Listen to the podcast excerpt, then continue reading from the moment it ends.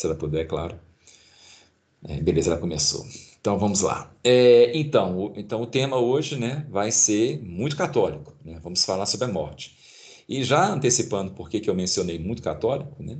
Uma coisa que eu não vejo muito hoje em dia, né? já tem, desde que eu sou criança, desde que eu entendo por gente, né? esse tema morte realmente ele ele saiu né, do âmbito da igreja. E, sa, e quando eu digo saiu, é recente. Porque, por exemplo, né, a primeira vez que eu vi o padre Paulo celebrando a missa lá de finados, né, com aquele, aquela caveira né, lá na frente, né, esqueci o nome onde fica a caveira, né, simbolizando os fiéis mortos. Você vê que nenhuma igreja faz isso. Né? Após Vaticano II e com a renovação carismática, né, isso é uma, uma prática inconcebível. Né? os ânimos das pessoas vão ficar muito doídos né, se participar de uma missa onde tem uma caveira né, lá no altar. E detalhe, né, antigamente usava-se caveiras reais mesmo, viu? tinha missas que eles traziam é, crânios mesmo, né? ah, que ficava lá no altar durante a missa de finados. E não só isso, outra coisa que saiu né, em questão da morte, né? é, muitas imagens de santos né, tinha uma caveira envolvida. Né? É, ou estava no pé do santo, ou, ou, o santo estava segurando a caveira. É, era muito comum. Né? Hoje você não vê mais santos né, segurando é, um crânio. Né? E esse crânio, ele dentro da, da simbologia é, católica, é uma coisa é o memento, né? É, do pó vieste ao pó retornarás, e associado a isso, a questão da humildade. Né? Lembre-se, né, em tua arrogância, em tua empáfia, é, em tua sensação falsa de imortalidade, né, você voltará um dia ao pó. É, animais simples né, pisarão na terra na qual você está debaixo dela. Né? É, inclusive, hoje nós vamos ver, ah, é, eu vou ler alguns trechos né, de alguns, alguns, alguns tratados sobre a morte, de um ponto de vista barroco, né, e as mudanças que tem do, do da morte medieval, né, é, a gente percebe claramente que isso era muito lembrado no cotidiano do homem. Sabe? A presença da morte estava muito ali. Né? Hoje vivemos em uma sociedade que ela foi higienizada em relação à morte. Né? A gente não tem contato com ela no dia a dia. A gente tem contato quando ou a gente lembra, né? É algo que está, mas não está ali, sabe, esfregando no nosso nariz todos os dias. Para o homem é, do século XIX, até XIX mesmo, dependendo do país, é, essa, essa constante da morte estava, sabe, frequente. Né? E por que, que ela era tão frequente assim? Né? Ah, só abrindo aqui, né, para eu não ficar tão assim, é, falando uma coisa depois outra, né? eu tenho mania disso, é bom eu ter um norte os meus textos guias. É, por exemplo, né, o, eu selecionei aqui é, um autor, né, um pintor, mas além de pintor, ele era escritor também. E ele. Ah, deixa eu colocar aqui, onde está? Aqui, aqui, isso. Ele fez também é, um livro que o tema era ele era um, um maior icônico do tema da morte no barroco. Né? Sabe que só um minutinho, estou enrolando aqui vocês aqui, na verdade eu estou abrindo meu guiazinho. É, e o que, que era muito comum, né? Tá abrindo ainda, mas eu vou falando. O que, que era muito comum na, nessa época, século XVI, XVII, XVIII, em relação à presença da morte? Por exemplo, cadáveres. Né? É, essa nossa visão moderna de que você morreu, independente se você é indigente ou se você é uma pessoa muito rica, muito poderosa, você vai ter um destino que é já um cemitério reservado, né? Tenha essa essa agilidade, né? Se é encontrado, por exemplo, uma pessoa que foi assassinada, né? No, ou que morre um indigente que morre do coração no meio da rua, rapidamente, né? O poder público vai lá, pega o corpo daquele indigente e dá um destino que é o cemitério, né? Geralmente é o da paz aqui em Belo Horizonte, né? Que é para essas pessoas, né? que não tem condição, né, que a própria prefeitura dá conta de pagar para ela um enterro. Né? Então, a morte desaparece de nossas vistas. Né? É, muito, é muito raro né, a gente, durante a nossa vida, é, topar com um cadáver que não seja nos velórios, né? que já é um cadáver todo né? bonitinho, né? ele foi limpinho, né? da funerária, colocou roupinha. Né? Não aquele que está jogado, né? em que a gente presencia o efeito da morte atuando no corpo, né? que é a nossa identidade mais prática que nós temos, né? por mais que a gente é, tenha esse aspecto da imortalidade da, da alma, né? ou no inferno ou no paraíso, a primeira coisa que a gente vê no espelho e que nós temos contato todos, todos os dias da nossa vida é o corpo. Né? É essa coisa mais. É, é a nossa contraparte mais material. Né? Ah, apesar que nós, somos, nós temos uma, um, uma natureza dúbia, né? nós somos tanto o espírito quanto o corpo, o que a gente mais vê é o corpo. Então a gente vê essa podridão, né? a gente não vê mais. Já esse homem na época via crianças, né, todo mundo andando nas estradas, era comum às vezes encontrar pessoas né, que ou morriam né, de fome, inclusive, né, várias pessoas morriam de fome nessa época, principalmente devido à, à crise que acontece levada por mudanças climáticas que teve, né, no, isso já, já foi provado, né, que teve mudanças climáticas no século XVI, que que levou a secas né, muito fortes, né? a terra já não produzia tanto alimento. Então, aquela abundância que teve no século XIII, já no século XV, XVI, ela não acontece. Né? Ela volta a se repetir já na segunda metade do século XVI para o XVII. E associado a isso, nós temos a peste negra. Né? Então, a morte estava ali, sabe, pulsando. E coincidindo justamente né, com o Renascimento né, e o Barroco. É, então, fora tudo que a gente conversou sobre aquela angústia, imagina agora associado a isso cadáveres é, amontoando pelas ruas. Né? Hoje é, é, a gente fica aí, o pessoal fica todo doído, né, por causa desse coronavírus aí, né? Mas na peste negra, que foi um milhão de vezes pior, é, não tinha nem tempo de retirar as pessoas mortas das ruas, das casas. Você andava, os, é, o cheiro de morte, né, a podridão estava espalhada por todos os lados. Né? Não tinha como evitar, estava comum a presença da morte. É, então, isso marca a arte né? de uma forma muito profunda, e principalmente em relação à futilidade da vida. Né? Então, a, eu separei aqui, vou estar abrindo até agora, não sei porquê, só um minutinho, gente.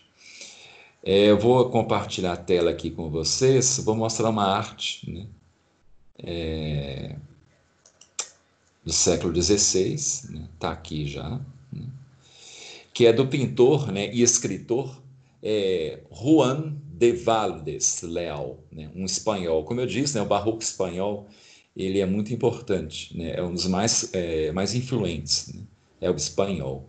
Então, Juan de Valdes Leal é, ele vai e desenvolve, né, nesse contexto que estava vivendo, né, um, uma composição artística né, chamada Fines Gloriae Mundi. Primeiro eu vou fazer né, uma abordagem geral, depois eu, eu compartilho tela. É, é uma obra né, de um realismo sombrio, muito sombrio, vocês vão ver. Né? Como eu falei, a aula hoje vai ser um pouco pesada. Né? É, e essa obra mostra a transitoriedade da vida, né? como que a vida é efêmera, e a inevitabilidade da morte. Né? Ah, ele toma é, por base né, um, um, outro autor, né, o Miguel Manhara, né, que, que desenvolve uma obra que fala sobre a salvação ou a condenação eterna. Né? É, ciente de que somente os que praticam boas obras de caridade terão acesso à salvação eterna. É, esta obra dele, né, do Juan de Valdes, chama In ictu oculi. É uma expressão em latim que significa num piscar de olhos. Quer dizer, num piscar de olhos a sua vida pode ir embora. Né? In, ictu, in ictu oculi. Ela, até hoje ela se encontra lá, está né, tá na entrada de uma capela, que hoje é capela, mas na época era um hospital, né? É, a capela do Hospital de São Jorge, em Sevilha. Está né? Tá lá. Né? São dois quadros. Né? Ambos foram encomendados é, pela Fraternidade Leiga da Irmandade da Caridade, né? em Sevilha. Né? Então, é, além de São Felipe Néria, tem, tem, tem, essa outra fraternidade leiga aqui, né? chama. Então, era feito de leigos, da Irmandade da Caridade, em Sevilha local que era um local de descanso para idosos e Cemitério para os Pobres. Então tá lá até hoje né, esses dois quadros. Ah, nessa obra, né, nós temos a presença do esqueleto de um bispo. Então já começa por aí, né? E, inclusive, esse esqueleto está ornado com todo a, a, a, a, para, como é que chama termo? Os paramentos né, de um bispo. Né? Só que, ao mesmo tempo, tem baratas andando sobre o, o, o corpo do, do esqueleto. Né? E também tem o corpo de um cavaleiro, de um nobre. Ambos estão em decomposição. Né? São caixões cercados por armadilhas de dinheiro e da fama. Né? Com isso, tem o objetivo de mostrar que a fama e a glória conquistada por ambos, né, tanto o clérigo quanto o cavaleiro, de nada servem. Né? Ambos estão lá putrefando. Né? E é uma obra, vocês vão ver daqui a pouco, né, que é muito, sabe, realista. Mostra, não é escrito bonito, é escrito realmente como se. Parece que o autor usou até é, cadáveres reais mesmo para poder reproduzir isso. Né? E, e, e, o que, que tem de barroco ali? Porque ao mesmo tempo que nós temos a morte presente, que incomoda, é, sabe assim, que é aquele algo é, cru, ao mesmo tempo a, a, a, tela fez questão de deixar as roupas do bispo do cavaleiro muito bonitas, sabe? Tem, tem aquela coisa dourada, tá muito destacado isso. Quer dizer, aquilo que eu falei, né? É o vai e vem. Ao mesmo tempo que nós temos a beleza, né? das roupas dos bispos dos cavaleiros, ao mesmo tempo está cobrindo a morte, putrefada, cheia de vermes e baratas. Né? É, a morte, né, e ao mesmo tempo nós temos a figura da morte. Né? É, Encontra-se deitado ao fundo, né, observando uma balança que desce é, dos céus, guiada por, por uma mão divina. Inclusive, é o único ponto no quadro em que temos luz. A luz sai dessa mão e a luz ilumina só o entorno da balança, o resto está tudo escuro. Né? É, e nessa balança nós temos o julgamento das ações, né, tanto do bispo quanto do cavaleiro. Né? Ele julga as boas e as más obras que cada um fez na terra. É, em um dos pratos da balança, nós temos os sete pecados capitais, né, que são representados por símbolos animais. Então, cada é um dos pecados tem um animal para ele. E na outra balança, nós temos objetos fazendo é, referência à oração e à penitência. Qual que é o objetivo né, é, desses dois pratos? Lógico que essa, esse lado da balança, que tem a oração e penitência, é para poder pesar né, é, o equilíbrio para não deixar que os pecados se levem para o inferno. Então, é com o intuito da salvação. Né? Então, apesar da glória de toda a riqueza, né, o homem sabe que seu único fim é a morte e o julgamento. Né? Nada além disso. Tudo que ele fez em vida foi em vão, a não ser a oração e a penitência. Inclusive, né, é, é, esse quadro né, é um memento mori, né, que lembra o observador sobre a transitoriedade da vida e a universalidade da morte. Né, é, e essa obra é descrita né, com hieroglifos da nossa vida após a morte. A implicação é que a salvação após a morte é primordial, dependendo do aqui e do agora, e só pode ser alcançada através da caridade. É um tema que é muito recorrente no Barroco. Né? É, inclusive é o, é o, termo que eles usam no Barroco, né, que é um termo do Eclesiastes, que é a vaidade. Gente, o barroco adora essa palavra, a vaidade. Porque ao mesmo tempo que a sociedade está opulenta, como eu já falei, né, depois de, da, da questão do, da peste negra e da fome que teve, vem a abundância. Né? As coisas começam a ficar boas. Há um, um levante da sociedade, como nós já, já sabemos. Então, a opulência, a riqueza, a ciência crescendo, as artes, todo mundo está maravilhado, como nós já vimos. Né? Então, o barroco faz essa contraparte, ou, oh, peraí, é uma espécie de freio, né? que era exposto nas igrejas, na arquitetura, é, na presença de esqueletos é, pintados ou feitos em pedra nas entradas de prédios públicos ou mesmo de igrejas, que esse memento mori, é como se fosse assim, lembra-te, para com essa tua vaidade de achar que você é alguma coisa, homem, porque você não é nada, você voltará à morte. E isso hoje em dia nem, né, nem mais a gente faz. Né? Nem a igreja que teria que ter esse papel e que ela teve esse papel né, no, durante o barroco. Né?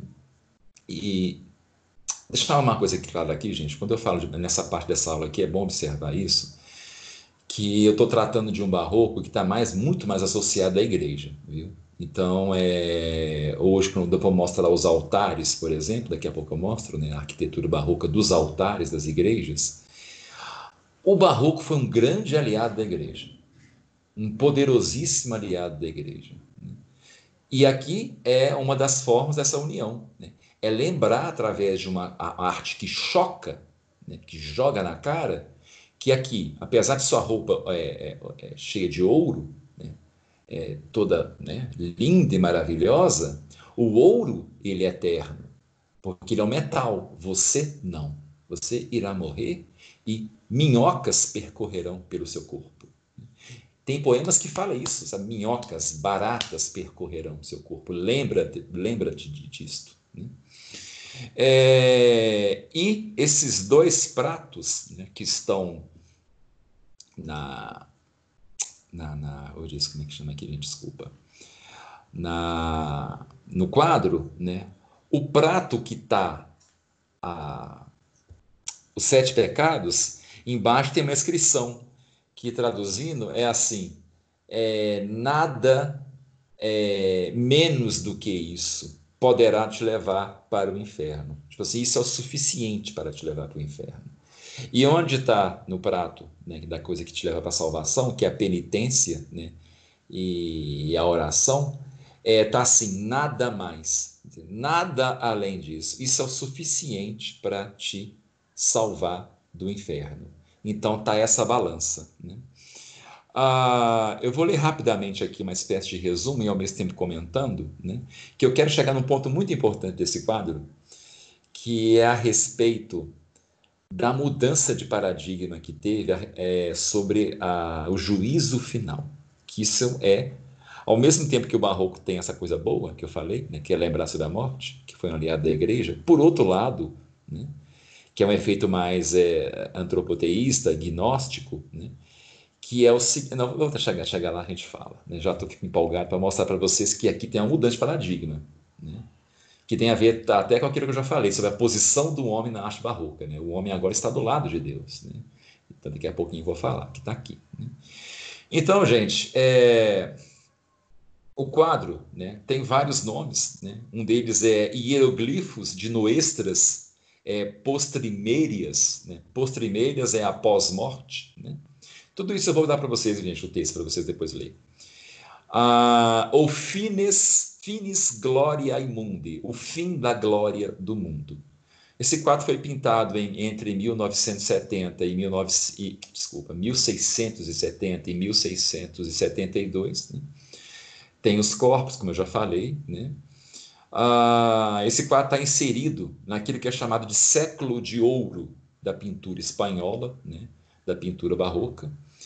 É, e nós temos a revalorização do barroco espanhol, né, o aumento. Né? Ah, deixa eu pular algumas coisas aqui que não é necessário. Né? Uhum, uhum. Pula isso aqui, bobagem. É, os dois quadros em questão né, fazem parte da decoração, como eu falei, do Hospital da Caridade em Sevilha, de São Jorge. Ah, encomendada pelo, pelo é, irmão maior da Irmandade da Caridade de Sevilha. Quem que é esse homem que encomendou? Dom Miguel de Manhara, que eu já citei o nome dele, é, em, um dos em um dos momentos do processo de expansão né, dessa capela. Né. A Irmandade da Santa Caridade surge no fim do século XV com a função de enterrar os criminosos executados, que eram costumariamente deixados ao relento, atraindo animais que se alimentavam da carniça. Então era costume né, não se enterrar os criminosos no século XV, jogava lá as carcaças. Então, é, esse, essa irmandade aqui é, laica, né, de seculares, ligadas à igreja, resolve dar né, um enterro para esses criminosos. Né? Ah, um clérigo da Catedral de Sevilha, né, Pedro Martinez, cercou um terreno, né, uma origem, a origem da, desse, desse lugar, né? com paredes, e o consagrou como cemitério. É, esse clérigo também deixou todas as suas posses para a Irmandade, o que torna a história ainda mais dramática. Né? O primeiro registro que se tem da, de, de, desse, desse hospital né, é de 19 de agosto de 1565, quando 120 homens foram admitidos na organização. Seu propósito né, era o mesmo do, do, do fundador, Pedro Martinez, que era de providenciar o enterro dos necessitados. Essa atividade atendia uma urgente necessidade social, pois era comum nas ruas o, o acúmulo né, de cadáveres, tanto nas ruas das cidades quanto nos campos. Né?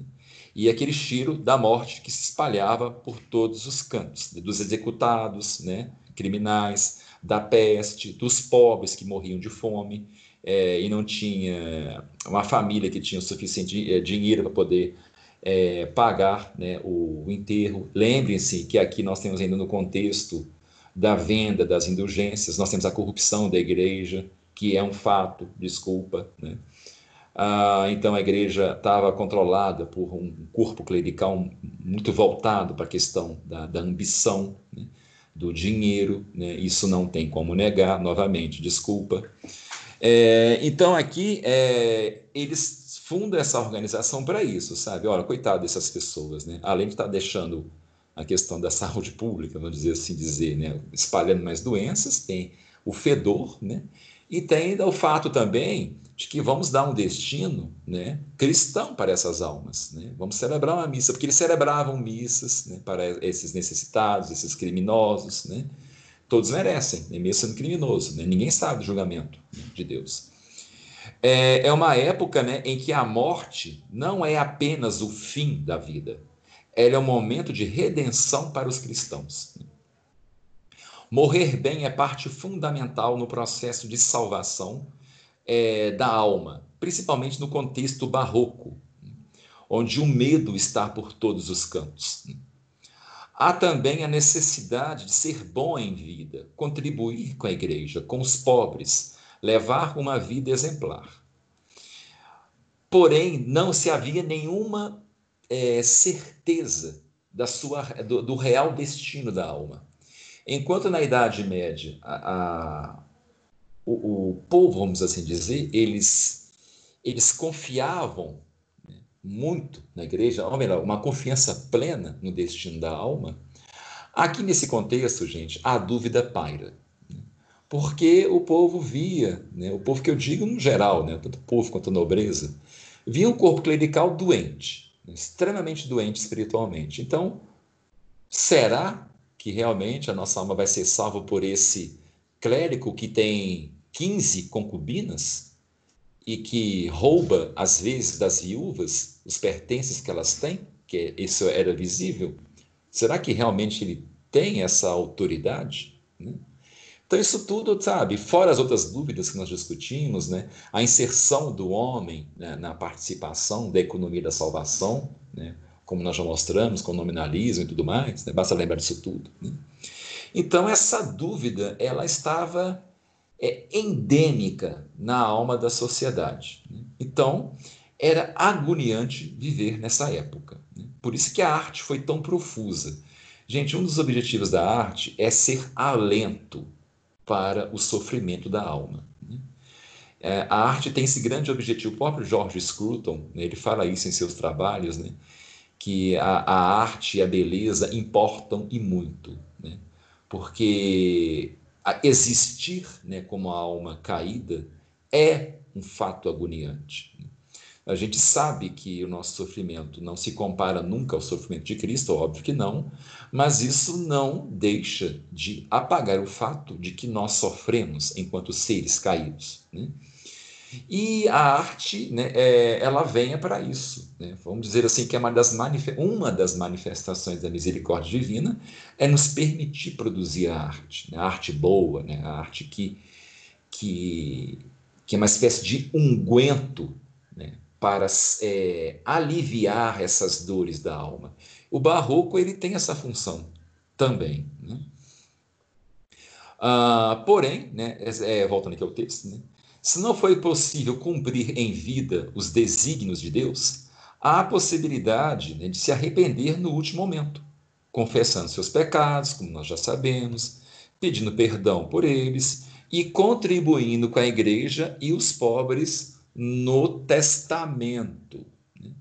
Quer dizer, nem todo mundo tinha né, a capacidade de fazer um testamento, na verdade, pouca gente. Né? Você deixar os seus dotes para a igreja ou para os pobres. Né? Ah, os pobres não tinham nada que dar. Então, eles confiavam muito nisso, sabe? A concepção de salvação. Né? Eu não fui bem, mas eu me confesso, isso os ricos, né? Me confesso, faço minha penitência, tentar a contrição perfeita e vou entregar, fazer um testamento entregando todos os meus bens para a igreja. Né? Então tinha-se né, muito essa crença, gente, muito arraigado. O Brasil tinha também essa crença, os ricos, né, que independente do que eu fizesse em vida, bastava eu dar toda a minha riqueza para a igreja que o meu lugar no céu estava garantido.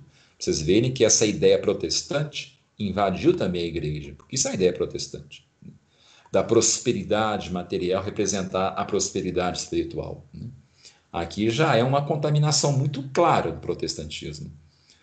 É claro né, que aqui se fala da morte daqueles que têm posses, né, como eu falei, como os irmãos da caridade de Sevilha. São eles, esses irmãos da caridade de Sevilha, que têm a função de proporcionar aos pobres uma morte digna, com o corpo enterrado, por exemplo, nas dependências da igreja. Então, é nos poucos lugares na, na em Sevilha em que o pobre era enterrado dentro da igreja. Né? Inclusive, se vocês forem interior, é muito comum encontrar algumas igrejas que debaixo da soalho tem caixões. Né? Era comum os ricos serem enterrados né, debaixo da, da igreja. Eu sei que do jeito que eu falei, ficou soando como o professor de história fala, ah, tá a igreja só enterrava os ricos na igreja. Né? Não, eu não estou falando com esse tom de voz do historiador, historiador bobão. Né? Esses é, ricos, né, eles eram enterrados na igreja porque eles foram responsáveis, por exemplo, pela construção da própria igreja. Né? Então, era uma espécie de atendimento a um, de, a um, a um desejo de, de um benfeitor, né? eles eram benfeitores. Né? Mas não quer dizer que os pobres não tinham enterros dignos nos cemitérios, que estavam, às vezes, é, nas dependências da igreja. Tem uma igrejinha, por exemplo, em Itaúna, né? uma muito antiga, que logo em frente à igreja tem um cemitério. Né? É, inclusive, né, se bem que essa igreja é dentro do cemitério. Né? E logo em frente à igreja, nas, de, nas dependências da igreja, no, no, cercado da igreja, tem também é, caixões. Né? Lá os túmulos. Né? Caixões, desculpa, é, os túmulos. É, então, é, era fato né, que os ricos eram enterrados dentro das igrejas. Só que essa não, os, até os pobres eram enterrados dentro da igreja. Né? O Hospital da Caridade cuidava dos enfermos, né? é, em seus últimos momentos, enquanto a, a, a hospital cuidava dos enfermos, né, enquanto a Irmandade cuidava da assistência após morte. Né? É, já que as diferenças sociais em vida se mostravam inalteráveis, a Irmandade, sustentada quase sempre por aqueles que mantinham essa desigualdade, dava a ilusão de que essa desigualdade era consertada depois da morte, porque eles mesmos às vezes não acreditavam é, os irmãos da caridade efetivamente proporcionavam aos miseráveis os requisitos mínimos para pretender a salvação. E, ao mesmo tempo, utilizavam a salvação dos miseráveis como instrumento de sua própria salvação. Então, aqui, é, a existência desse local né, mostra um pouco da miséria humana do renascimento. Porque, ao mesmo tempo que estavam fazendo caridade, no sentido de, ah, vamos dar para esses pobres miseráveis um enterro cristão, mas no fundo eles estavam desesperados para garantir a própria salvação, porque eles não acreditavam mais tanto no, vamos dizer assim, entre aspas, né, no poder do sacerdote de conferir a eles a salvação com a extremoção, por exemplo. Então era uma espécie de um, um reforço né, em tudo que a igreja dava para eles. Então, com o próprio mérito, com o meu mérito, eu vou tentar é, deliberar o julgamento divino para que Deus me salve, porque Deus vai ver as minhas boas ações. Deus vai ver que eu ajudei esses pobres, que eu dei um bom enterro para eles. essa tentativa desesperada, né, meio que protestante, de fazer Deus com que Deus me salve, porque eu fui bom. Sendo que nós já vimos, né, que mais Santo Agostinho falava muito isso, né, que Deus salva quando quer, se ele quer e pela motivação que só ele sabe para cada um de nós. Ninguém sabe o porquê. Né? A gente tem que fazer o nosso melhor, claro. Né? Mas assim que é a concepção da igreja, né? a, a mais basilar, que, que tem muito isso de Agostinho. Aqui não, né? o homem pretende movimentar né? o, a, a, a deliberação divina. A, voltando aqui ao texto, né? o, o entusiasmo né? com a organização, né? não, vou pular isso aqui, Uh, porque aqui fala né, que a organização acabou caindo em desuso, né, eles ficaram é, desgostosos, né, e só em 1963 que retorna, ficaram um bom tempo para isso aqui, eu quero ir logo no quadro. Uhum. Uhum. Uhum. Ok.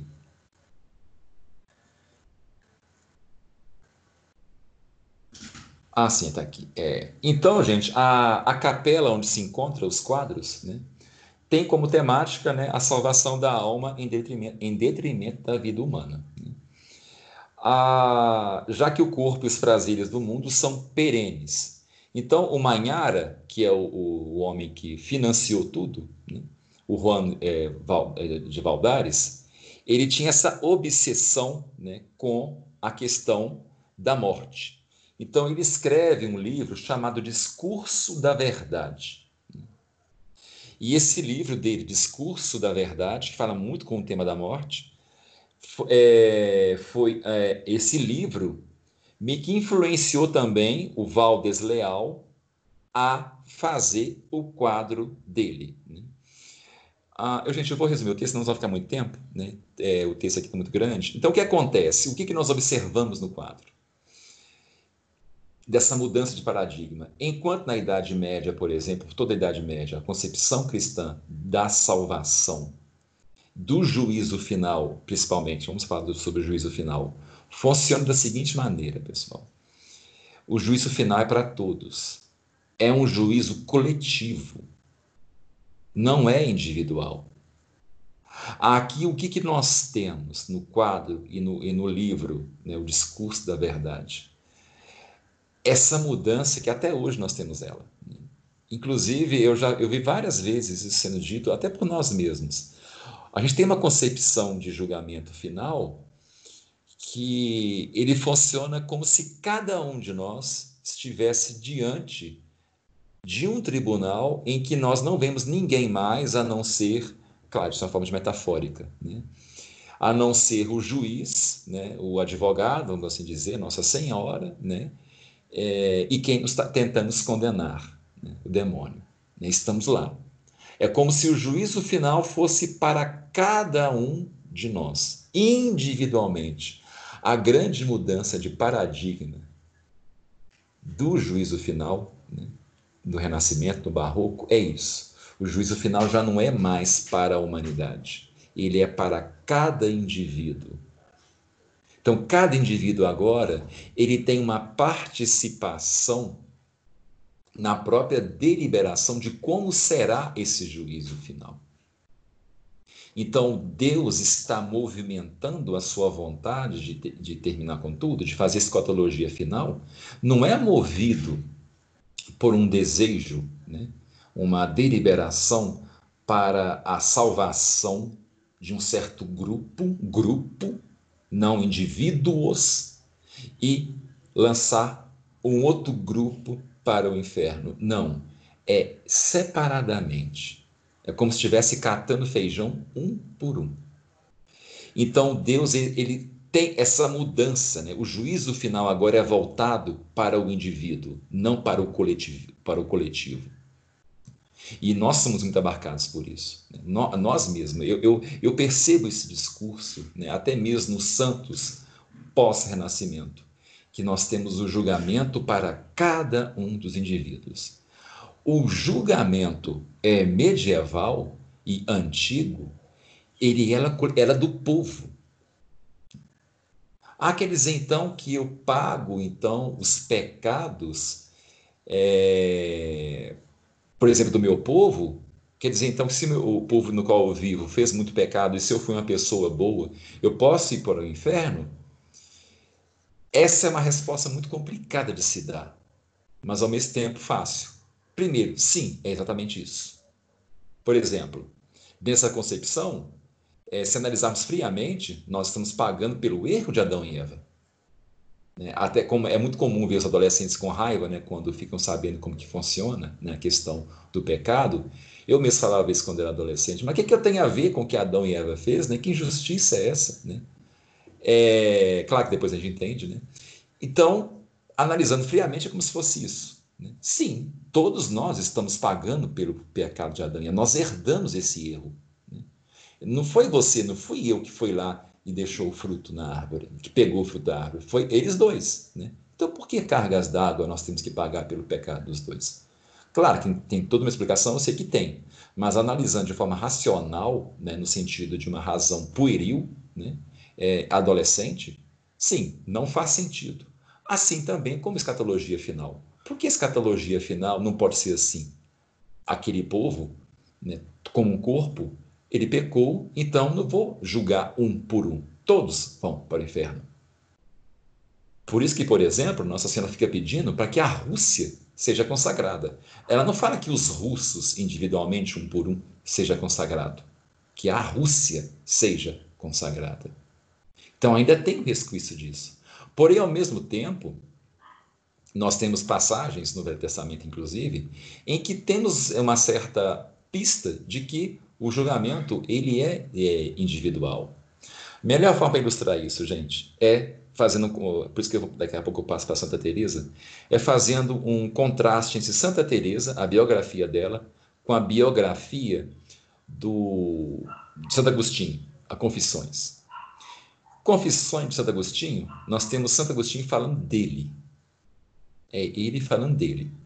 Assim como a biografia de Santa Teresa. Mas aí vem a grande diferença das duas biografias. Quando a gente lê as confissões de Santo Agostinho, de repente, quando você assusta, ele mal, mal fala dele. Você sente que parece que está falando é de você, é do seu irmão, é de todos. Enquanto Santa Teresa, não. Ela está falando é dela. Isso é muito claro. Inclusive tem certos momentos que você não sente, mas não, vários momentos, o tempo inteiro. Ela não está falando de você. Você não se identifica com o que ela está vivendo. Até porque ela começa a pontuar certas particularidades que são de mulheres. E mulheres espanholas da época dela. Lembranças de menina, lembranças de adolescente. Ela marca o indivíduo de forma muito bem delimitada o indivíduo delimitado, delineado, é um indivíduo. Em Santo Agostinho, não. Apesar de estar falando de um indivíduo, o Santo Agostinho, ele está imiscuído, diluído num corpo maior que é um corpo social. O curso que eu vou dar agora em julho, né, de Santo Agostinho, eu vou pontuar muito isso. Que apesar de ser uma biografia, ao mesmo tempo não é. Inclusive, várias coisas da vida de Santo Agostinho não estão lá. A gente mal, mal sabe dele, mas ao mesmo tempo sabemos. As coisas que ele fala dele são universais. Enquanto na biografia de Santa Teresa é o contrário. Ela fala de coisas universais, mas muito mais, ou melhor, que estão imiscuídas, espalhadas em coisas que são pessoais dela, o indivíduo, a delimitação do indivíduo. Então, isso pode ser usado também para a concepção do juízo final barroco e o juízo final antes do barroco medieval, né? que, apesar do, do escatologia final ser individual, ela é individual, vai ser levado em conta, sim, né, as coisas que você fez ou deixou de fazer, né? enfim, como a gente já sabe, só que dentro de um corpo social. ao mesmo tempo. Assim como Santo Agostinho, ele fala dele, mas num contexto universal.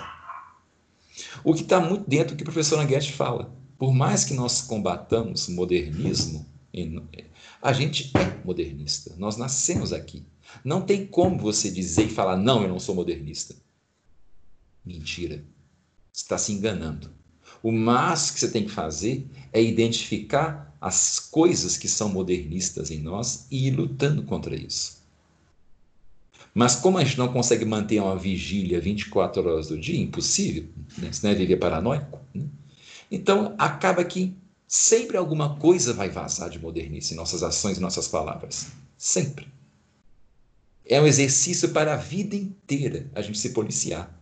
Porque ao mesmo tempo que nós temos nossas particularidades, por exemplo, cada um de nós, é, por essa questão de fazer esses estudos, né, identificar uma, uma, forma mais ortodoxa, né, mais medieval de se viver o catolicismo, mais reta. É, mas, por outro lado, nós estamos imiscuídos num corpo social que nós herdamos desde que nós nascemos, assim como herdamos o pecado de Adão e Eva. Porque nós não somos indivíduos. Essa concepção que eu tinha adolescente, por exemplo, o que, que eu tenho a ver né, com o pecado de Adão e Eva? Isso é uma concepção moderna, pós-renascimento, pós-nominalismo, que eu sou um indivíduo fechado em mim mesmo. Eu estou separado do resto. Eu sou uma ilha. Não. Isso é uma mentira inventada. Nós não somos uma ilha. Nós somos sempre um corpo político. Nós sempre estamos dentro de um contexto político. E quando eu falo política, é político religioso. Nós somos uma comunidade. Então, por isso, né, explicando né, que nós sim herdamos o pecado de Adão e Eva, que nós somos uma sociedade como um todo. Né?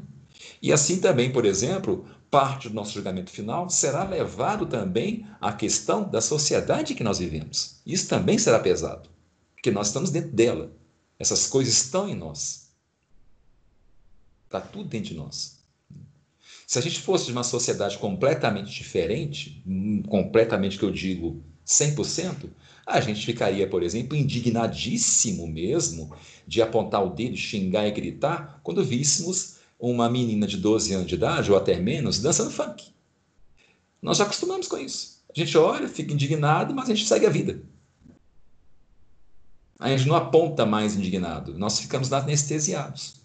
Assim como as pessoas nessa época dessa igreja estavam já anestesiadas com a morte espalhada, com pobres morrendo de fome pelas ruas, né? com os bispos, os padres corruptos. Ninguém mais ia lá e apontava a corrupção. Ninguém mais lutava contra a corrupção dos padres. Estava todo mundo lá meio que é, alcuviteiro de toda a corrupção social que estava acontecendo. Então, por mais que tivesse alguém que fosse muito santo, né? O fato dele não falar nada, dele e não só falar nada, ele não se mais se indignar, dele estar anestesiado, ele está coadunando com o pecado social. E já o barroco, né, ele passa a inserir justamente isso. É esse um, um problema do barroco. Né? Agora não. Deus vai julgar sua alma como um indivíduo separado. Terá um julgamento só para você. Inclusive, existe uma piada dos ateus, né, que eles falam muito. Nossa, imagina o julgamento, eles falando, imagina o julgamento final. Se for julgar os bilhões de pessoas que têm, mais todas as que já morreram, né, vai, vai, vai durar muitos anos, viu? Eles fazem essa piadinha. Né? Para ilustrar né, o que, que vem a ser essa concepção do julgamento individual, de você como a ninguém volta, sentadinho no banco de réu, esperando lá o martelo, te mandar para o inferno né, ou para o céu. É, e não, né, isso foi uma invenção renascentista. Né. Agora eu vou mostrar o quadro para vocês. Né. Esse era o ponto alto, gente, que eu queria mostrar. Essa mudança a respeito do julgamento. Né. Ah, deixa eu mostrar aqui para vocês. Né. Agora eu vou compartilhar a tela. Hum, compartilhar a tela. Tomara que o computador não, não desligue. Está doidão, viu, gente? Se desligar, vocês não esperem. Está doidão hoje. Vou mostrar para vocês aqui agora os quadros. Aqui, esse é o primeiro. Vamos fazer umas, umas breves análises, né? Para a gente partir agora para a arquitetura. Aqui, gente, é o que eu falei. Né? Vocês estão vendo que a mão, inclusive, tem né, a marca do da chaga, né, da mão, então a mão de Cristo. Estão vendo que é a única parte que tem luz, né, e a luz vai se espalhando. Né. Aqui temos os dois pratos, né, como eu falei, os, os, o prato onde está, é, estão os pecados, né, tem um cachorro aqui, é, tem um bode, né, tem vários, tem sete, tem sete animais aqui, gente, por incrível que pareça. É, são sete pecados, né, e aqui tá nem mais. Né, então, nem mais do que isso, desses pecados, é o suficiente para te jogar no inferno. E aqui está, como vocês podem ver, o coração de Jesus, né? o Sagrado Coração. Aqui está um crucifixo, uh, um livro de orações, né? um terço aqui, isso aqui é um terço, né? aqui está um terço aqui. É, aqui eu não sei bem o que é, acho é uma almofadinha, né, onde estão. Aqui são vários elementos da salvação. E embaixo está escrito, tá escrito nem menos. Então, nem menos do que isso é o suficiente. É, é, é, é, nada além disso, né? Isso, isso basta para te salvar. Então está aqui a balança do julgamento. Inclusive, vocês estão vendo que o julgamento, né? Ele está. Aqui está, né? O bispo, né? Aqui os paramentos do bispo, o cetro dele, né? Aqui está a roupa e aqui está o esqueleto. E aqui está escrito embaixo, gente, finis gloria mundi o fim da glória do mundo. É esse o destino de toda a sua glória, todo o seu. É, ainda mais essas roupas da, do Renascimento, né, dos bispos, né, eram roupas maravilhosas. Né? É, se o povo hoje fica xingando né, a igreja de ser rica, de, de, de ficar com um trono de ouro, né, que nem o pessoal fica elogiando o Papa Francisco né, por ser um trono de madeira, a, a ostentação dessa época era gigantescamente maior. Né? É, esses mantos eram crafejados de ouro, esse cetro do bispo, né, todo cheio de joias, né, esse báculo dele, né, era uma coisa espetacular, né, linda. Né. Então, toda essa glória, né, ela não valeu de nada. Você está aqui no caixão, né, e aqui, aqui, gente, não dá para ver não, mas tem minhocas, tem vermes se contorcendo aqui, por exemplo, aqui, está vendo aqui na cabeça? É uma barata. Né? E aqui é um cavaleiro, né, do outro lado. Inclusive tem uma flor de lis, né, que representa a cavalaria, né, a pureza cristã da cavalaria. Né. Então temos também aqui né, os trajes do cavaleiro, ele também no caixão e vários esqueletos aqui. Né. Então a morte presente né, aqui, muito forte. E como vocês podem ver, no jogo de luz e sombra, muito bem delimitado. O que tem luz, por exemplo, são os mantos, né, que representa a cristandade. Então, essa é a pureza. Já os esqueletos estão escuros, né, que é o pecado. Então, apesar da casca maravilhosa, por dentro é só podridão, que é humano. Né? E o outro quadro é esse aqui, são dois quadros. Esse aqui é que eu queria falar dele, mas os quadros, a gente fica um do lado do outro. Aqui nós temos os símbolos da cristandade. Você vê que eles estão todos separados. Né? Estão todos separados. Ah, primeiro falar deles, né? aqui eles não têm mais a presença do homem, né? eles se mantêm, tá vendo? Firmes, né? é a única coisa que importa. Né? Aqui a cruz né, grega, né? a cruz grega. O barroco adorava usar a cruz grega, gente, adorava. A, a, o crucifixo grego, o chapéu né, do, do Papa, né? é, livros sagrados. E não só isso, nós temos aqui o quê? Um globo, né? É, um globo renascentista da Terra, e o esqueleto da morte, né, ele está usando o quê? Um sudário. Sudário é, com que se, é, se enrolava os defuntos. Ele carrega a foice, né? e ele tem na mão aqui, deixa eu aumentar para vocês, né? é, ele está apontando né, essa inscrição aqui, in ictu oculi, num piscar de olhos eu posso chegar. Né? E aqui está uma espécie de espada, né? é a espada que ele te corta. Né? E aqui a foice, e o pé está sob o globo, domínio da morte sobre o mundo o domínio da morte do mundo. E também tem outra coisa é, aqui que tem uma espécie de intertextualidade. Né? Nós, a Virgem Maria também pisa sobre o mundo. Né? Sob os pés dela está a lua, está o mundo. Né? Então é ele dividindo espaço né, com Nossa Senhora. Né? Assim como Nossa Senhora pisa no mundo, né? a morte também ela domina o mundo. Essa parte, então, do pé livre sobre o mundo é muito forte isso daqui. Né? Para lembrar, para quem entra na, na igreja, de que aqui, ó, o mundo inteiro tem o pé da morte sobre ele. E com permissão de quem? Da espiritualidade de Deus. Todos esses símbolos aqui são símbolos divinos. Né? E ao mesmo tempo nós temos, é, é, nós temos a riqueza também aqui é muito bem vista. E, gente, não é, e não é só riqueza material, nós temos também aqui a riqueza intelectual. Aqui são livros, né? nós temos a ciência presente aqui. Aqui tem, por exemplo, quadros de arquitetura, né? É, esboços de arquitetura.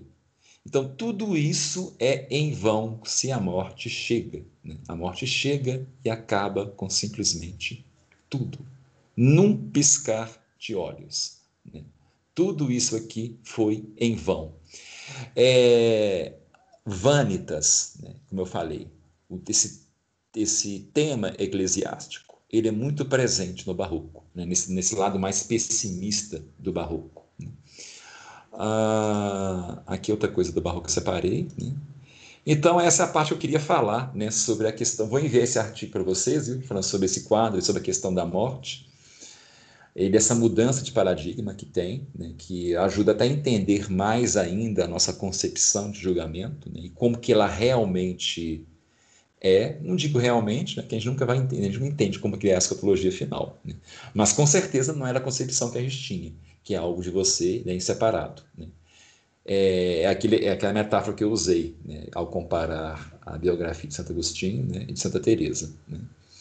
Ao mesmo tempo que nós temos o indivíduo, esse indivíduo não está separado como uma ilha, é um indivíduo dentro de um corpo maior político, né? um corpo de uma sociedade, uma sociedade cristã, sociedade né, de todo, né, como está aqui, né, do globo que a morte pisa. Né? Hum, enfim, né, ao ver esse globo aqui, eu lembrei de uma coisa, mas não vai estar nesse, nesse tema, não.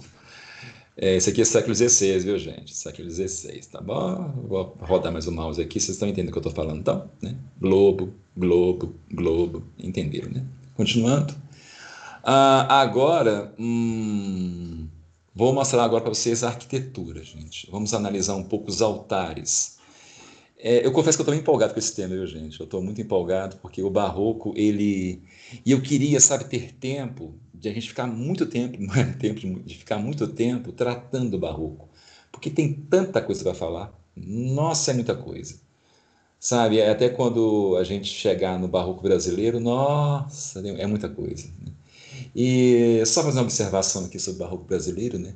Você sabe onde é que no Brasil o barroco mais deu certo? Vocês acho que sabem, né? Justamente onde nós moramos, Minas Gerais. Gente, nada mais barroco do que ser mineiro. Mineiro, o mineiro, o jeitinho mineiro, ele é barroco por excelência. Por isso que as igrejas, as maiores igrejas barrocas, né, é, estão aqui em Minas Gerais, né? O barroco mineiro, né? Você vê Aleijadinho, né? Porque o jeito de ser do mineiro ele é muito barroco.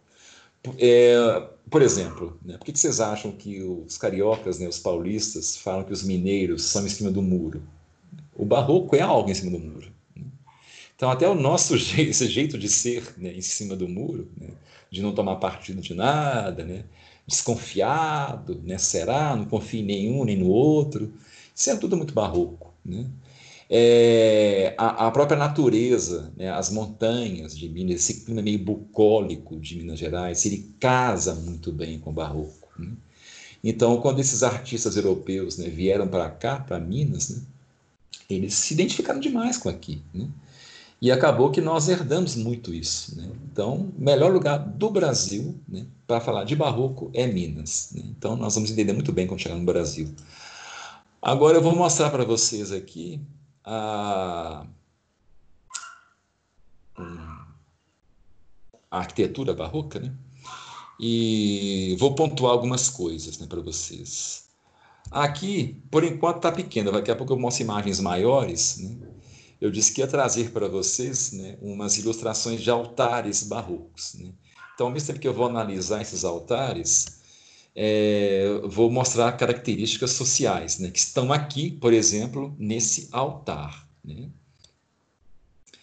Aqui, né, o que, que nós temos, gente? É, isso é um altar, que é de onde mesmo? Eu tinha decorado. Ah, Igreja Matriz né, em Santo Antônio, em Ouro Branco. Né? Eu queria mostrar uma igreja europeia, acho que está mais para cá. Depois eu vou mostrar, começar por essa daqui, depois eu mostro as europeias. Essa daqui, gente, por exemplo, o barroco, quando ele começou na, na Europa, lembra que eu falei que ele, ele é considerado, foi considerado durante algum tempo, pelo Fögling, por exemplo, não só ele, como alguns teóricos, como algo grotesco, né? o próprio nome barroco ele é pejorativo, de má, mau gosto. Né? Aqui, por exemplo, se você analisar friamente, né? apesar de ser bonito, né? por que, que aqui pode ser chamado de mau gosto? Gente, alguém aqui teria coragem de decorar a casa assim, por exemplo? Eu tenho certeza que você já estava a resposta por que é de mau gosto. Ninguém tem coragem de deixar a casa assim. Imagina você recebendo visita na sua casa com as paredes da sua casa, da sua cozinha, tudo desse jeito. Papagaiar desse jeito aqui. Hoje nós acostumamos isso dentro de uma igreja, então a gente não fala nada. Mas quando a gente tenta imaginar isso dentro das nossas casas, aí você entende por que, que na época foi chamado de mau gosto. As igrejas antes do barroco, gente, não eram desse jeito. Sabe, com essa papagaiação toda aqui, sabe, esse tanto de, de rococó, de círculos, de vai e vem, de esculturas. As igrejas eram mais é, limpas, sabe, o aspecto era mais visível das coisas. Tinha a arte medieval que era muito bela, nas catedrais góticas, com seus vitrais, com suas imagens, é, esculpidas em pedra, mas era algo que você conseguia distinguir, sabe? Ah, aqui começa uma imagem, aqui começa outra. Aqui não, tem hora que você não sabe o que é um anjo ou o que é um ornado é, rococó. Né? Você tem que forçar muito o olho, por exemplo, para perceber que isso aqui é um anjo e não esses rococós. Então, tudo é muito misturado, sabe? é uma, uma salada de coisa. Né? Que vocês com certeza já foram em alguma dessas igrejas barrocas, né? Então agora quando vocês visitarem de novo, visitem com esses novos olhos, né? os nossos estudos. Procura é, apagar um pouco né, o maravilhamento, porque realmente é muito bonito.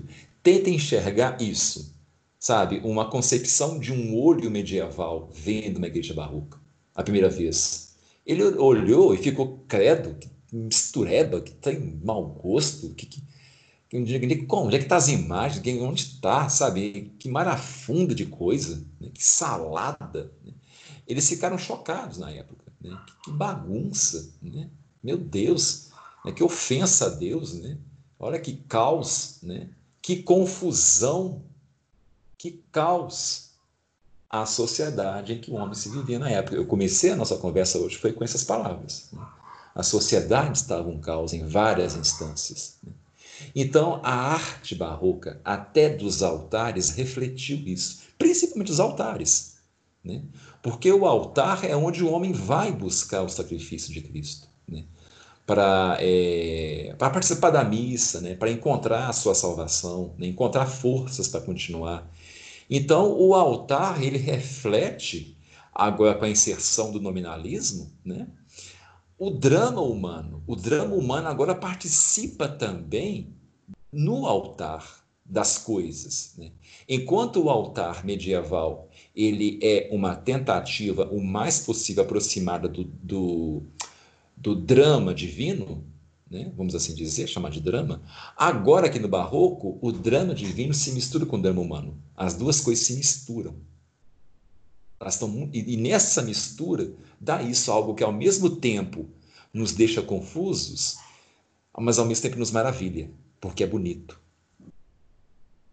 Isso é ser barroco, gente. Ao mesmo tempo que você fica, meu Deus, o que, que, é isso? Nossa, que marafunda, que bagunça. Nossa, mas como é que é bonito, né? Não, aquilo é um anjo, um rococó. Nossa, é um anjo, mas é bonito, né? Você não sabe que sentimento que você sente. Porque o homem está ali já junto com Deus. Mas de uma forma ainda, entre aspas, né, saudável, assim, dentro possível, né? Dentro do possível para a época, né? que o ideal era né, a igreja medieval.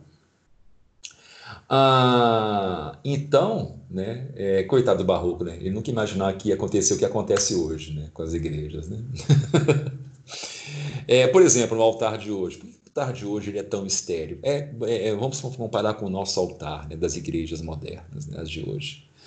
Vocês já repararam que muitas igrejas os altares são a coisa mais seca, mais sem graça, mas assim, parece que é até, sei lá, a sala de estar da nossa casa. Parece que pega uma mesa lá, sei lá, aquela mesa que você colocou é, a pizza para poder comer com a sua família, vai, coloca, vai coloca o sacrifício de Cristo. Eu já fui em cada igreja, sério, que parecia uma mesa de bar, tão simples que era, sabe? Aquele trem assim, secão, nada atrás, às vezes tem uma parede limpa atrás branca com um, duas listas pretas, né, formando uma cruz, né? Só isso, bup, bup, né? sim, acabou. e nada, né? Você já deve ter ido em igreja assim, eu já fui, né? Aí atrás o, cara, o padre vai, vai por trás assim, não vê para onde que vai, aí ele traz os paramentos, não sei o quê. Por que que é assim? Novamente é uma inserção do homem. Qual que é a inserção do homem no altar aí? Além daquilo que você já aprendeu a respeito do Vaticano II. Não, estou falando aqui de arte. Né? Onde que a arte aqui reflete a inserção do homem? Por que esse vazio? Porque assim que a alma do homem, no final do romantismo, no mal do século, o mal-estar do século XX, que foi só pior, o niilismo do Nietzsche, né? é isso, o homem está vazio. Aqui no Barroco, o homem ainda tinha alguma coisa. Sabe? Porque se, ele tá, se a pessoa está confusa, pelo menos ela está buscando alguma coisa. O homem hoje em dia, gente, ele nem confuso mais está. Nem confuso mais ele está. Ele está simplesmente, sabe, é o, essa palavra niilismo, o que, significa niilismo? Tem gente que, que, que confunde niilismo com aproveitar a vida. Não, gente. O niilista, ele não vê sentido nem na vida. Ele é quase que um robô. Sabe? Ele vive porque tem que viver e aproveita as coisas boas, mas sabe, tudo aquilo ali é em vão. Sabe? O em vão, não o em vão eclesiástico, né? que é um em vão que eu sei que, por mais que eu tente aproveitar a vida, né, eu sou finito né, e vai ter o julgamento final. Não, nada. Nada faz sentido, nem os prazeres. Então, o altar também refletiu isso. Né? É, porque a partir do barroco o homem foi, foi inserido. Então, essa inserção humana agora morreu no altar. Morreu é, que era a única coisa que tinha no altar. Né? E o Vaticano II reforça isso, né? com a questão da inserção da comunidade no sacrifício. Né? Daí que vem até uma observação aqui que eu acho muito curiosa. Né? Eu esqueci qual foi o padre que falou, que o pessoal na igreja compartilhou, que o pessoal ficou assim, ah, não tem mais missa, que isso, que absurdo por causa da quarentena. Que papo é esse que não está tendo missa? Está tendo missa, sim. E se o padre celebrar sozinho na casa dele, como muito padre faz isso, né? ah, a missa está acontecendo. Missa nunca precisou da comunidade para acontecer. Nunca. Se Cristo, por exemplo, quando ele fez lá a Santa Ceia, se antes fazer a Santa Ceia, naquele momento que ele faz o famoso escândalo, né, que ele faz a revelação final, que as pessoas vão embora, é vira para os doze e fala assim: vocês não querem ir embora também, não? Se os doze também tivessem ido, ele faria a Santa Ceia do mesmo jeito. Com ninguém. Exatamente do que ele fez. Não é necessário. Deus não precisa da gente. Nós que precisamos dele. Então não tem esse papo de que ah, não está. Porque essa concepção do Vaticano II, a missa para acontecer, precisa do povo. O povo é importante para a missa acontecer. Importante para a pinóia. A missa é importante para a gente, não nós para a missa. A nossa presença lá ou não, para a missa, é irrelevante. É claro que Deus quer que a gente vá, óbvio. Né? Você não pode estar nesse mérito. Né? Então aqui, né, o homem pelo menos está confuso. Né? Ele está buscando alguma coisa. Ele está inserido nisso. Então aqui partindo para uma outra escultura, né, é, uma, uma, visualizar uma melhor, né? deixa eu ver se eu acho aqui, eu abri algumas bacanas, né? aqui é a mesma. Aqui está mais, né, mais claro, né? essa é a matriz de Santo Antônio Ouro Branco. Né? Lembra que eu falei que a gente demora a encontrar Nosso Senhor? Né? Aqui, vamos lá. Né? Eu até passei isso para cá para vocês. Né? E aí, gente, onde está Nosso Senhor aqui? Vocês conseguem visualizar aí? Quem consegue encontrar Nosso Senhor no aqui? Ó, oh, achei aqui uma Nossa Senhora. Acabei achando uma Nossa Senhora. Aqui parece que é São Miguel, né? E aqui né, é quem? Né? Tem, tem que estar tá lá, né? O nosso Senhor, gente, onde é que ele está aqui? Né? Ele está aqui, ó. aqui está o Nosso Senhor, né? onde fica o sacrário. Né? Mas vocês têm que forçar muito a vista para encontrar. Né? É, que é isso, né? O homem se destaca, a obra do homem se destaca, apesar de ser religiosa. Né? É a mistura do religioso com o humano. Muito bem. É aquilo que eu falei do barroco, né? Você não sabe separar onde termina um e onde começa é, eu começo o outro. Tudo misturado. Né? Tudo muito bem misturado. Mas é melhor confuso do que sem nada. Né? Se for comparar com a nossa época. Uh, aqui, gente, deixa eu agora mostrar mais uma que é a.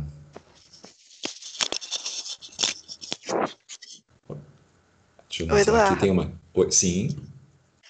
Mas a gente não pode fazer uma analogia assim de que no barroco a gente é, é como que quando a gente está a gente para ver Deus, porque você falou que às vezes é até difícil encontrar onde é que está crucifixo, né? Isso. E, e que na nossa vida a gente tem que também é, meditar para encontrar?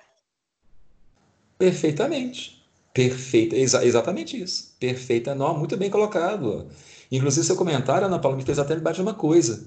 Vocês acham que os homens medievais, o povo mesmo, camponês, lá que trabalhava o dia inteiro, ele tinha tempo de fazer meditação? Tinha não. Então, como é que ele era salvo? Ele tinha certeza. Hoje, a meditação é muito mais importante para todos nós, de povo a, a, a, ao clero, né, do que na Idade Média. O povo medieval bastava ir nas missas, gente. Só isso. Só isso, sabe? É, eles tinham essa certeza plena. Eles não tinham essa confusão do barroco. Sabe? É, é, é refletir isso né? dentro do que a gente está estudando. Né? É, tem essa questão ainda. Né? Hoje, todos nós temos que fazer o que só o clero fazia na Idade Média. Só o clero fazia isso. O clero fazia isso para o povo inteiro. Né? É, é, é, semelhante né, à, à missa tradicional, né, em que não é nem necessário a gente é, responder o padre quando ele fala, é, quando ele vira para a gente né, e fala assim, é, Domino nobiscum, é, é com o espírito tuo. Né? A gente não precisa falar aquilo, porque o, o, o coro né, já fala isso pela gente. É, eu tinha um professor de latim, por exemplo, a ilustrar que você está falando, Ana Paula, você me lembrou desse professor meu de latim. Ele é muito velho já, né? e ele, ele fala que na infância dele, as missas ainda eram em latim. Aí ele fala que um padre da igreja, ele era coroinha, né? aí o padre da igreja é, deu a ele a incumbência de responder pelo povo, porque o povo não entendia, né? o povo não sabia quando responder as, as fórmulas. Né? Então, ele ensinou para esse meu professor as fórmulas, o que, que, o que significava as perguntas e o que deveria responder. Aí ele ficava lá e ele respondia. O povo não precisava responder. Hoje nós temos essa ânsia em responder. Né? Eu vejo muita gente lá, até mesmo na, na nossa missa tradicional, né? os homens do meu lado, eles ficam, sabe, não, tem que responder. Gente, é, claro, não estou julgando, não, viu, gente? Até porque, como eu falei, nós somos modernos. A gente acha que é importante responder. Não, não é tem as pessoas responsáveis para isso, que foram designadas para isso. Que ou era o, o como é que chama, gente? O diácono, ou é alguém que o padre coloca para isso, ou o coral. O povo não precisa falar nada. Nós não temos participação nenhuma na missa, a não ser é, as coisas que nós já sabemos, né? ficar em pé, ajoelhar, tá, tá, tá, essas coisas todas, ir lá e receber a, a, a consagrada, que a gente nem pega. Coloca na boca e pronto. Fica quieto. Você não participa de nada. É, quer dizer, isso é o porque o clero faz tudo para a gente na Idade Média. Agora, com o barroco, o, o ser humano, come, o homem começou a ter participação. Isso foi só aumentando, aumentando. Ah, não, tem que responder também, né? Para poder ajudar né? na, na, na, missa. Você não tem que ajudar em nada, não. Quem é você para ajudar em alguma coisa na missa? Quem somos nós? Né? é, Deus só deu esse poder aos sacerdotes. Né? A gente tem que simplesmente ir né, à missa. Né? E claro, está com o espírito piedoso, óbvio. Né? Ah, então, sim, bem lembrado, verdade, bem colocado. Né? E eu faço esse contraponto, né? que hoje é necessário, mas não é necessário para o medieval, mas que passou a ser necessário após o barroco, devido a toda essa confusão. É porque, é, fazendo novamente né, um paralelo com a arte medieval, né? você vê que a arte realmente ela reflete muito sobre a condição espiritual do homem. O homem medieval entrava na igreja, ele encontrava diretamente onde estava Cristo. Estava lá ó, o vitral, né? aquele vitral brilhando, a luz lançava-se é, é, freemente em direção ao altar. Né? E lá ele achava, estava ali. Ele ia direto para lá e ia orar. Por quê? No centro da vida dele, da vida existencial dele, estava Deus. Pronto, não tinha dúvida. Agora no barroco, não, eu entro, meu Deus, onde está? Né? Você fica caçando, porque é assim que é dentro de nós. E agora no modernismo, né? Você vai no altar, você não encontra nada. Não tem Cristo, vazio.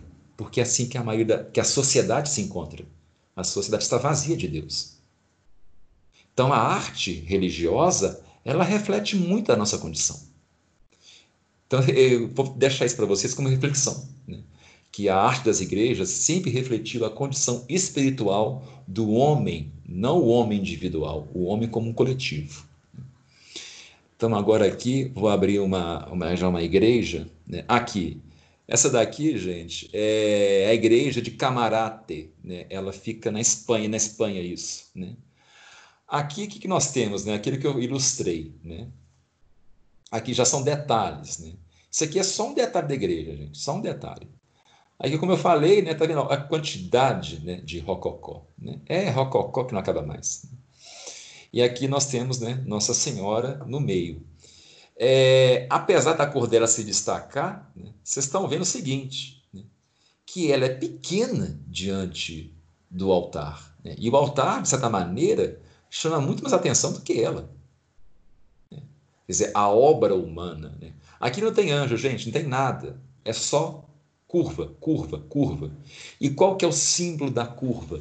Senão confusão. O barroco é uma curva. Aqui é o reflexo da confusão do espírito humano, curvas atrás de curvas. E mais um detalhe que eu queria apontar para vocês. Está vendo aqui mais forma uma espécie de degraus que vai descendo, descendo, até chegar nela? Sabe, são camadas que você tem que percorrer de confusão até encontrar o centro religioso. Todo altar barroco é assim, gente. Repara para vocês verem. Tem camadas todas as imagens de santos têm camadas de, dessas colunas, cheio de. né, dessas, né, desses trem aqui, né? Essas confusão toda, até chegar no cerne. Quer dizer, você passa por uma série de coisas na sua alma até encontrar. Aqui que Santo Agostinho fala, né? Tarde te amei, né? procurei-te fora na confusão, né? para depois te encontrar dentro de mim. Se São, é, Santo Agostinho soubesse. é, aqui, né, uma imagem, infelizmente, achei é pequena. Né? Aqui é a mesma igreja, gente, essa aqui. Agora ela é mais distante, lá na Espanha. Olha que confusão, gente. É bonito, é. É bonito. Mas olha isso. Imagina você aqui. Aqui está a imagem de santo, está vendo aqui as camadas? Tum, tum, até ter o santo. Em cada um dos nichos tem essas camadas. E como se não bastasse, cada coluna tem essa curva. Gente, o rococó, uma das palavras-chave do rococó é curva. Né? O rococó já fala, né? do barroco. Né? São curvas, curvas e curvas. Né? Nada vai reto, né? é, assim, direto ao ponto. Não, tem que ter uma curva. Ah, acho que eu abri mais imagens sim. Eu tinha aberto umas, umas bacanas. Deixa eu ver se eu acho aqui. Ah, isso aqui, gente, é uma lista né, que eu achei aqui que é muito interessante, em vez de vocês me estarem falando, né, vamos resumir as características da arte dos altares barrocos né, e das igrejas no geral barrocas. Nós temos forte presença de espaços e formas ovais, né, os círculos, que trazem a ideia de centralização. Né? Então, centralizar a vida do homem em Deus, mas até chegar lá tem muita coisa né, curva. O uso da cruz grega, como eu já falei, que identifica o cristianismo, fachadas convexas ou côncavas que reforçam a ideia do movimento, quer dizer, um movimento circular, não é mais reto. Uso de colunas tortas, o homem agora é torto, ar. Elementos decorativos eu, eu, de muita exuberância, né, que beira o, é, que eu falei, um mau gosto, né? uma forte presença do dourado, né? Efeitos em gesso ou estuque, sensação de infinitude e grandeza. A grandeza, gente, é o aspecto humano. Infinitude é a divina. São essas duas coisas andando juntas. Murais e pinturas nos tetos, né, para te confundir mais ainda, né, aquela bagunça de anjinhos e não sei o que mais. O uso da iluminação para criar sensação de mistério. Exaltação de Deus e Cristo como figuras principais que estão lá no altar no meio de toda bagunça, aí você vai e acha né, Deus e Cristo. Né? Então, essas são uma das principais características. Né? E aqui estão. Acabou que acho que não vai dar tempo. Aqui, né? Uma fachada também é, de uma igreja barroca. Eu gravei o nome dela, agora esqueci. Né? Aqui vocês estão vendo, olha só, gente. Imagina vocês entrando aqui. Olha isso. Olha as colunas. Né? É muita coisa para se ver. Gente, as igrejas medievais são mais, é, mais limpas, mais, mais diretas, vão no bom ponto. Ah, eu mesmo ia fazer um contraste, eu não fiz. Na hora que eu vou trazer. Eu ia trazer é, interiores de igrejas medievais para mostrar para vocês. Não, mas vocês podem pesquisar, né, se vocês quiserem. Mas coloca assim, gente, igrejas medievais, século XII, século XI, senão vai misturar, viu? É tanto, gente, que as igrejas medievais, às vezes, elas são sem graça se comparadas com as barrocas. São bonitas, mas quando você compara com as barrocas, você fala, que coisa sem graça. Porque as barrocas é isso, né? É, é coisa exuberante, né? Aqui, ó. Olha isso aqui, gente. Olha isso. Olha o teto. Olha a quantidade de anjo, né?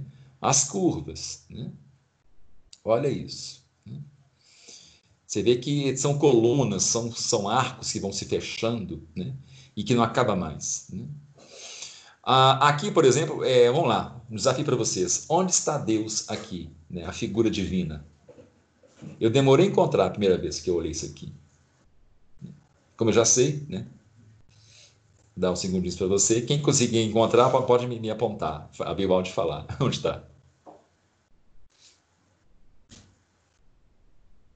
Tá aqui, gente, ó. aqui é tipo aquela pintura do, Michelangelo, né? é, meio que é, parece com ela. Né? Parece não, foi inspirada nela. Né? Foi inspirada nela. Aqui está a figura divina. Né?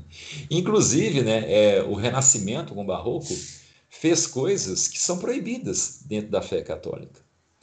É, aquela própria pintura né, da, da Basílica de São Pedro, onde nós temos Deus tocando a mão do, do homem, de Adão. Né? Qual que é a principal proibição para a fé cristã, gente? Não representar o Pai em pintura, em pedra, em madeira, em nada do que esteja na criação. E logo no Vaticano nós temos lá uma representação em pintura da figura do Pai. Né? Enfim, né? E aqui nós temos também isso aqui. É proibido, viu, gente? A gente pode fazer a representação de Cristo, do Espírito Santo, da pomba, mas do Pai a gente não pode fazer. Não pode é, que está lá está no, nos Dez Mandamentos, né? é uma lei mosaica. E ela não foi abolida, ela foi muito bem respeitada né? até o Renascimento. Ah, então aqui, né, isso, deixa eu ver se eu ponto mais coisa. Hum, esse aqui foi eu, eu, fazendo minhas leituras. Ah, esses aqui são os textos que, não, muito texto para ler com vocês, viu? Nossa. A gente acabou que hoje eu não tive tempo de falar sobre a Santa Teresa, né? mas eu deixei aqui aberto. É... Não, isso aqui não. Isso aqui é coisa de Al-Farabi. Cadê Santa Teresa? Aqui, deixei aqui no final. Hum, o que, que nós temos aqui, gente? Eu, eu vou enviar para vocês mais alguns poemas né, de Santa Teresa. É, e eu vou deixar também o seguinte comentário com vocês. Deixa eu só compartilhar a tela aqui, né, que a amiga acabou. Estou com medo do computador dar, uma, dar desligar não ligou até agora. E é para a gente se ver também, né? ver cara a cara.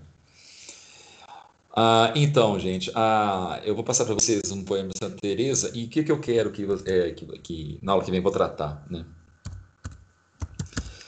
Tem alguns temas do, das poesias de Santa Teresa que falam sobre é, a questão da morte, né, como a gente falou hoje, né, junto com o amor. Né?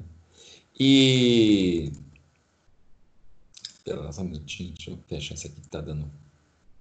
E eu quero que vocês façam, eu vou lançar um texto em que vocês vão fazer o seguinte: vocês vão comparar né, é, ela com o texto que eu vou passar para vocês, com coisas do João da Cruz, que eu ainda não mencionei João São João da Cruz.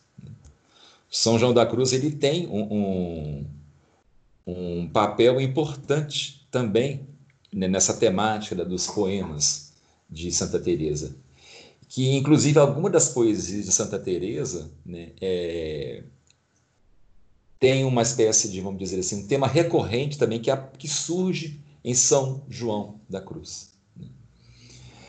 Ah, e eu pergunto para você, São João da Cruz, gente, de que, de que, século que ele é? Eu nem falei nada dele. Ah, hoje eu ia falar sobre o Luiz Gôngora. Acabei que não falei, prometi a vocês, não falei dele ainda. Que século que é o São João da Cruz? Vocês sabem quando que ele é? Vou deixar para vocês como um para casa, vocês é, identificarem de que época que ele é, para vocês terem uma surpresa sobre São João da Cruz. São João da Cruz, gente, ele tem temáticas muito aproximadas da Santa Teresa, né? muito mesmo. Né? Então, a... tem vários temas que se repetem, entendeu? Assim, ele tem algo de barroco também. E, e eu vou passar para você esse texto, sabe, que mostra esses temas que estão parecidos em São João da Cruz e Santa Teresa. E você, é, vocês vão observar justamente essa questão do tratamento da morte e do amor, ok? Vocês vão fazer isso. É, deixa eu ver mais o que eu ia falar aqui. Não, acho que é só isso. Deixa eu ver se eu vejo mais coisa aqui. Hum. É, eu ia falar do Gôngora, né? acabei que não tive tempo, achei que ia ter tempo.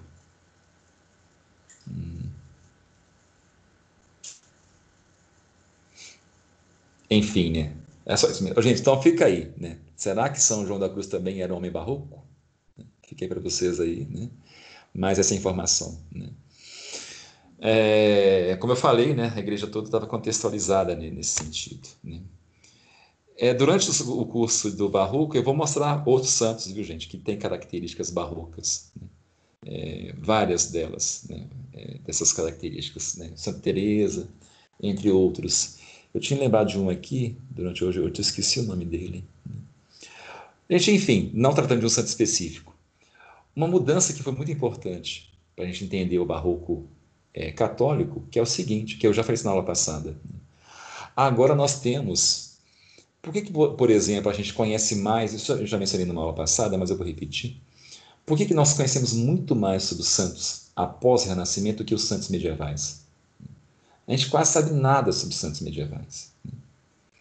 Sabe, é, tem mais histórias contadas sobre santos medievais que nós nem temos certeza exatamente, né, do que a vida em si do santo. Agora, os renascentistas, nós temos detalhes, sabe, detalhes é, é, é assim, da vida, da infância, é, de quem que ele era, dos pecados que ele cometeu antes de se tornar santo, é, das angústias, das tristezas Sabe? A gente sente muito mais o santo. Né? E como se não bastasse, nós temos esses santos também com uma. Eles movimentam mais a deliberação divina do que os santos medievais. Os santos medievais, você pega, por exemplo, a legenda, a legenda áurea, né? há poucos santos que mudam a vontade divina que faz que Deus é, mude alguma, alguma, alguma deliberação dele. São poucos, como São Domingos e São Francisco. Até porque São Domingos e São Francisco é do século XIII, aquele século da mudança, que começa a acontecer isso. Agora, os santos mais antigos, né, os santos, é, por exemplo, os, mártires, por exemplo, né, é, nós não temos isso, sabe, um, uma atuação de Deus sabe, durante é, algum evento da época, por causa daquele santo. Né? Nem Santa Maria Egipcíaca, né, que foi uma santa sem precedentes, né? nada foi alterado na época dela, não tem nenhuma participação dela.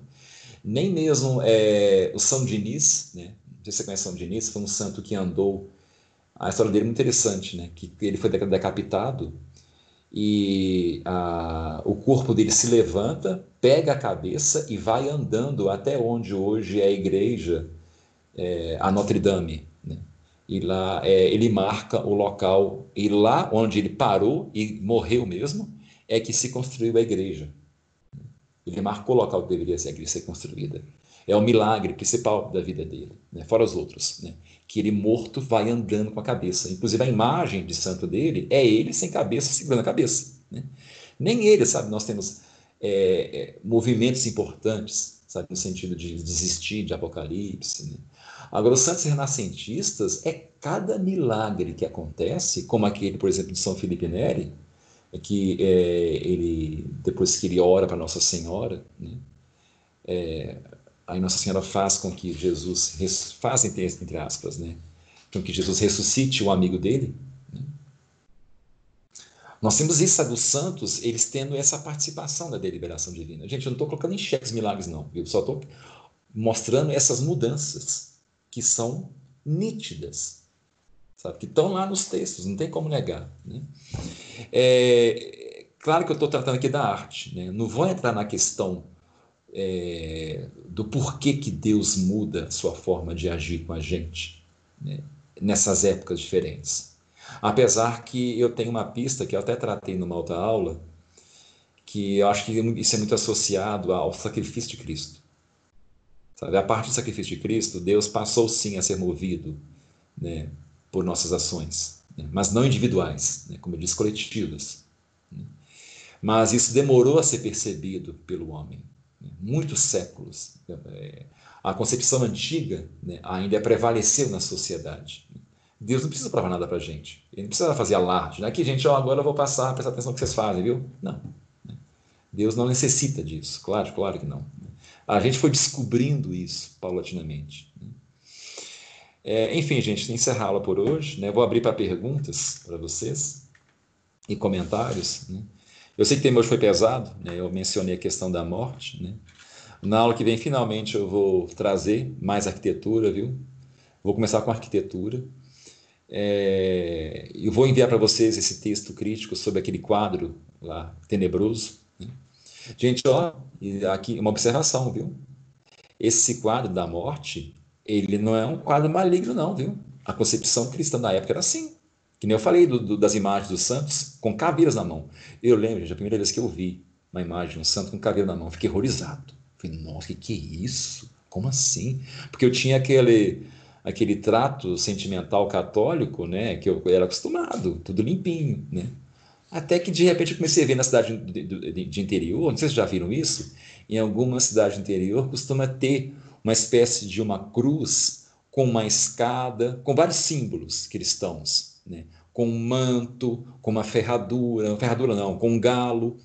E entre os as vários símbolos que tem nessas. Lá em Itaúna tem essa, essa cruz. Muitas cidades do interior tem, tem essa cruz. É, a, tem a caveira. A caveira está ali presente. Então, sabe, o símbolo da morte ele é muito presente. Né? É, então, aquilo está numa igreja e o símbolo da morte, uma caveira está dentro de uma igreja, em nada é satanista. Muito pelo contrário é muito piedoso, é muito católico, verdadeiramente católico. É o memento mori. Porque justamente quando foi tirado ele das igrejas, é que nós passamos justamente a ter essa sensação moderna de que como se a gente fosse imortal. Né? A gente nunca lembra. Né? Basta ver as pessoas nas redes sociais, né? o culto ao corpo. Né? As pessoas cada vez mais se embelezando, fazendo academia, cada vez mais perfeito, colocando enchimento, próteses, é, buscando aquela juventude eterna. Né? Ah, inclusive ela ia mencionar isso.